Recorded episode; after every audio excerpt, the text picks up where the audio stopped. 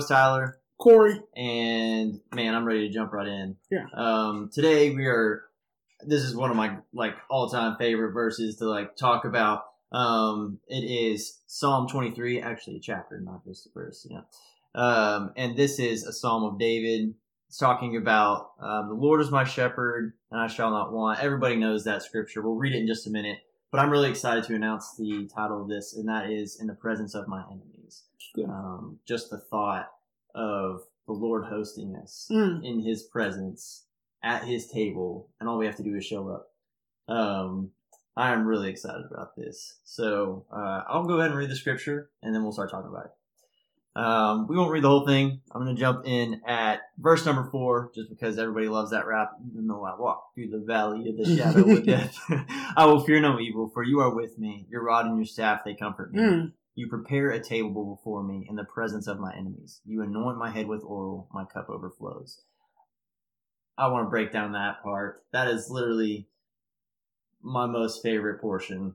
Um, and guys, what's so significant about that is um, God being the king, our king, like the end all say all, every knee will bow to him. The idea of a king in older times was that a king protects his guests at his table. So when a king would take over another nation or a group of people, he would invite the nobles there, and they would sit down. Um, and it was an ultimate sign of grace and mercy that the king, you know, left those people alive. Um, but he would protect them, and the, the point of the king's table was that you were protected at his table. Um, and uh, you know, we're a place where you were enemies before. You are now sitting there in the presence of each other, in a place where usually war would consume um, that group of people.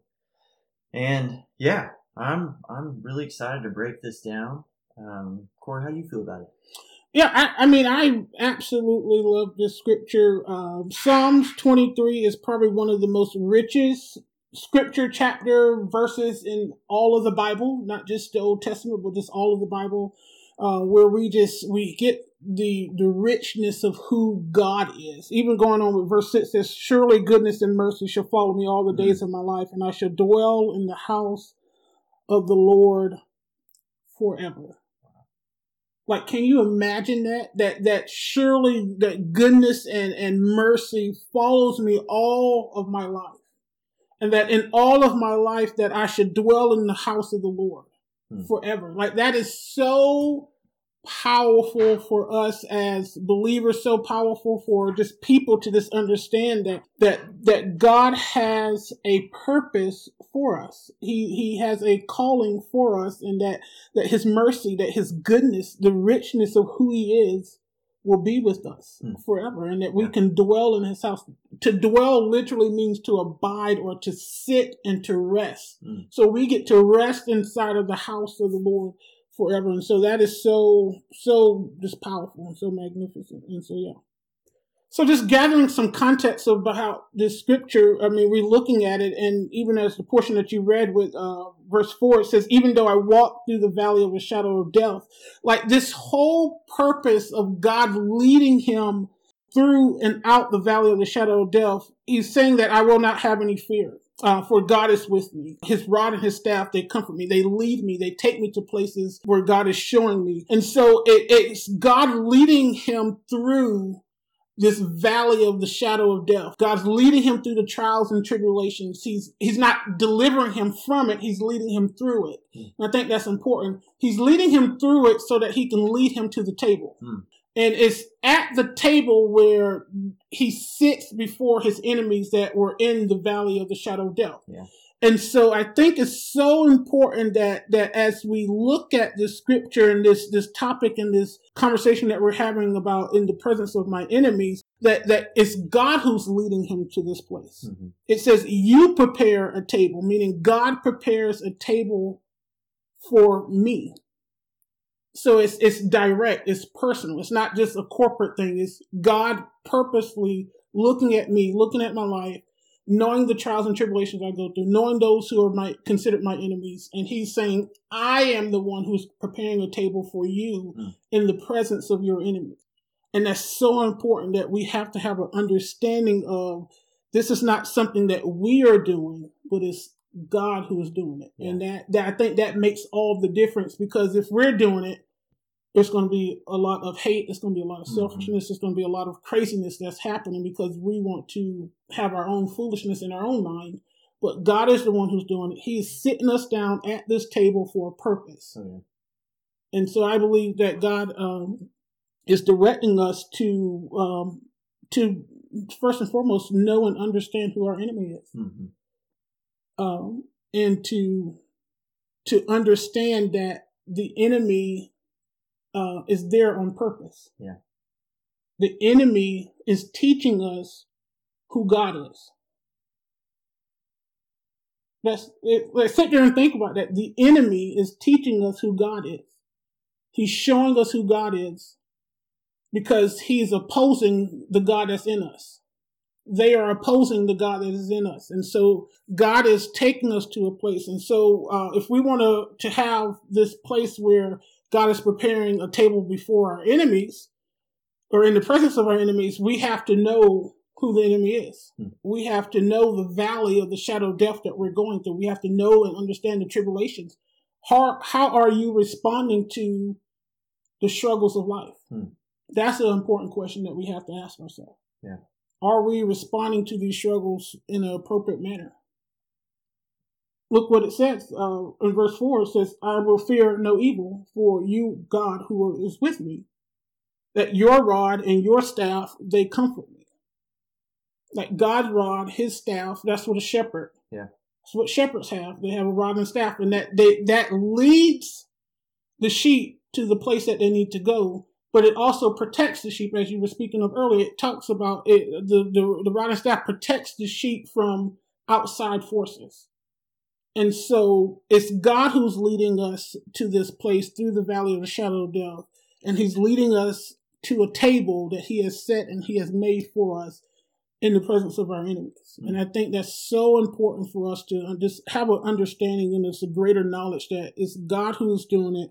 We must understand and know who our enemy is. And we need to know that every single person has an enemy. Hmm. Every single person walking the earth has an enemy. And I think that uh, once we identify who that is uh, or what that is, uh, we're able to combat that better. Yeah, yeah. And I love the idea of God metaphorically battling the enemy, mm-hmm. which is, you know, sitting there at that table, that is war. Whether we realize it or not, you know, being in that place at the table in the presence of the enemy, where the enemy wants nothing more than to steal, kill, and destroy, mm-hmm. and there's peace. Mm-hmm. I think it's hilarious that God, in that sense, is battling the enemy with spoons and yeah. plates and bowls. Um, and you know, I, I, have no doubt God has a sense of humor. I mean, he he battled in Egypt with frogs and pestilence. Mm-hmm. Like it, it's it's incredible what God uses to bring to bring wage war on the enemy Absolutely. in in such um, such different terms than what we would consider. Um, and I just think, yeah. well, it's it's it's a mind game. Mm-hmm. It's a mind game for you to sit across the table from your enemy and dine and to feast. Having uh, dinner with someone is a very intimate thing. It's a very personal thing. It's a thing that is um, relational. Yeah. It's something that is building trust in community. That's why it's one of the, the, the tenets of faith as Christians um, for the early church. It was to, they sat together and they fellowshiped uh, with one another and they ate and, and, and all of that. But um, it's so important that to know that it's a mind game. Yeah. This is a mind game that I can sit across my enemy and and God prepares a table for me and I'm able to sit there and fellowship with them mm-hmm. in the respect of having dinner. Yeah. Like that is so crucial and so critical um, for that to take place. And so it's important that we we have an understanding of that. And so a great example of this would be even in the New Testament where we see Jesus sitting down with his 12 disciples and this is the last supper we get this scene this picture of these 13 men around this table and they're breaking bread and they're drinking wine and jesus knows for sure that there's someone there who is going to betray him. He knows that the enemy is right there that they're going to betray him and he ends up breaking bread with that person across the table from that person and seeing that person and knowing that this is about to happen, uh, where he was about to be betrayed and sold for 30 pieces of silver, and how in that moment it was still an intimate time with the, the rest of the disciples. We see Judas gets up from the table and begins to start the process of betraying Jesus. And and it's important that we understand that Jesus had an enemy. Like ultimately, his enemy is Satan himself, but as he walked on the earth physically, his enemy at that moment was Judas. In that moment, it was Judas, and so it's it's interesting that you know we as we live out our daily lives that uh, we all have a Judas um, that is assigned to us. There's a Judas. There's someone that's in our life um, they may be friendly with us. They may be somebody we see on a regular basis, but their purpose is to get us uh, off the mark.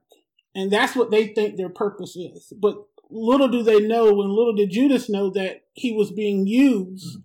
so that Jesus could fulfill the promise and the prophecy that was set before him. And so it's the Judas that are in our lives that gets us to the next place. It's the Judas in our lives that allow us to fulfill the the calling that God has placed in us. And and so when I say that we all have a Judas, don't take that as a negative thing. That's a good thing because it gets us to the destiny.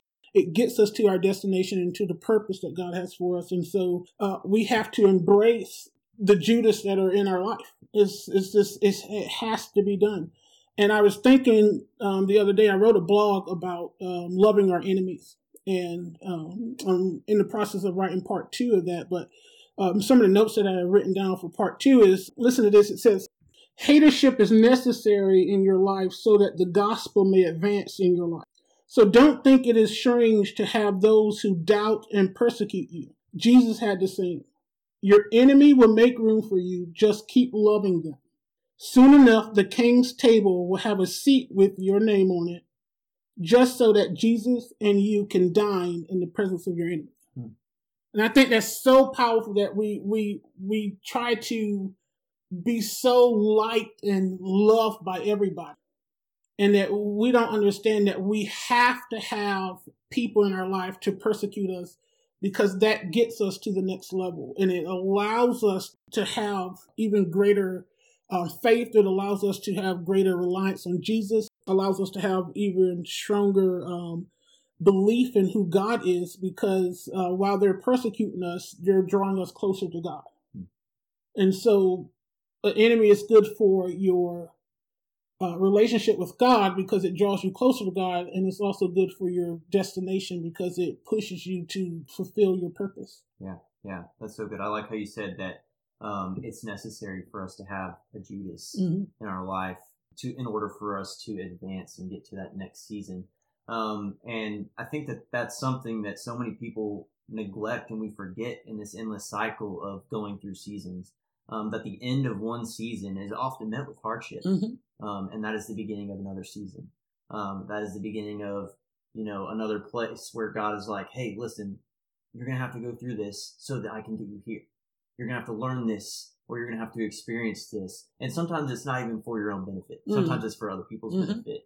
Um, and you know, a lot of times, um, that situation or that hardship or that Judas is someone that could be close to you. It's a situation that you're familiar with or that you're expecting. So you could be right there in the midst of it, not prepared for it, um, until it hits you. And then the Lord's like, Hey, I'm going to be right there with you through this valley of the shadow. You know, I'm going to be right there with you.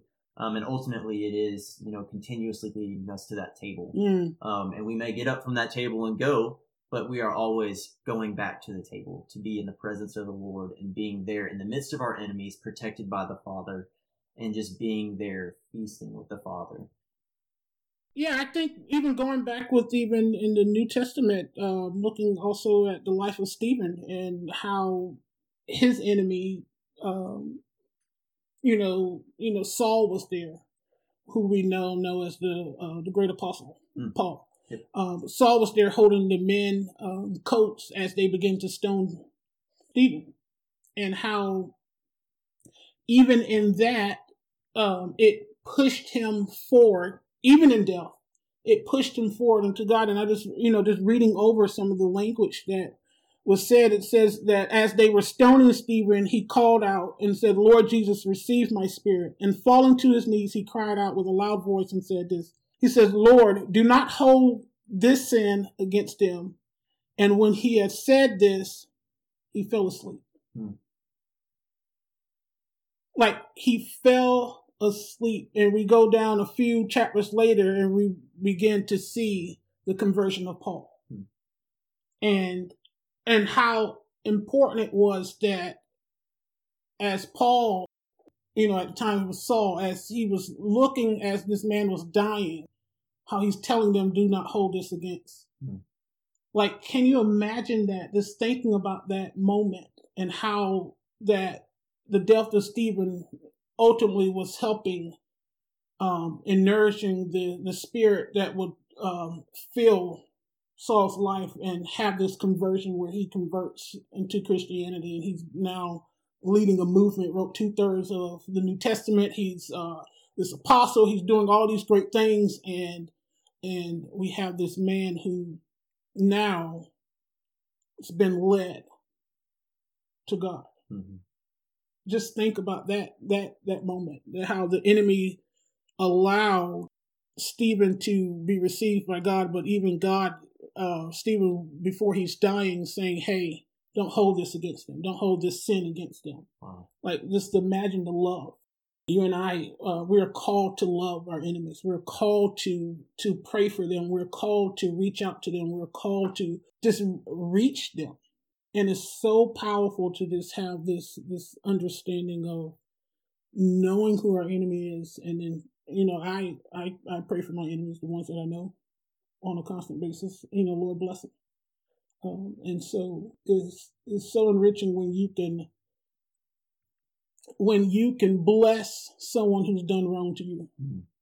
when you can bless someone who has hurt you, uh, that that to me is the ultimate sign of forgiveness because it's not that I just walked away from the situation, forgave them, but I'm now able to sow into their ministry, into whatever they're doing, their projects, their business, anything like that. I'm able to sow into them. I'm able to bless them. I'm praying for them. I'm uh, hoping that you know God restores them and do great things in their life and all that. And so, yeah.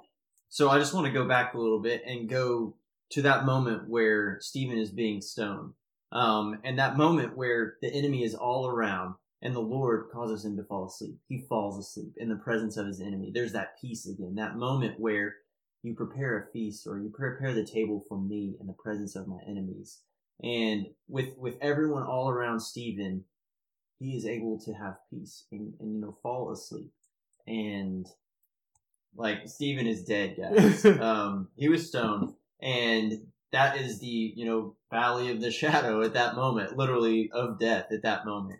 Um and that is one thing that we all like tend to not think of as often is there will be hardship. There are those moments um and even though there has been that hardship you know jesus said i have overcome the world so we have nothing to be fearful of. He is the host of that moment. He is he is the host at the table um, where we are we are in that peaceful moment. And even though Stephen was in the midst of being stoned, he had enough peace to fall asleep and forgive those who, who were persecuting him. So at that table was also Saul, where he was the enemy.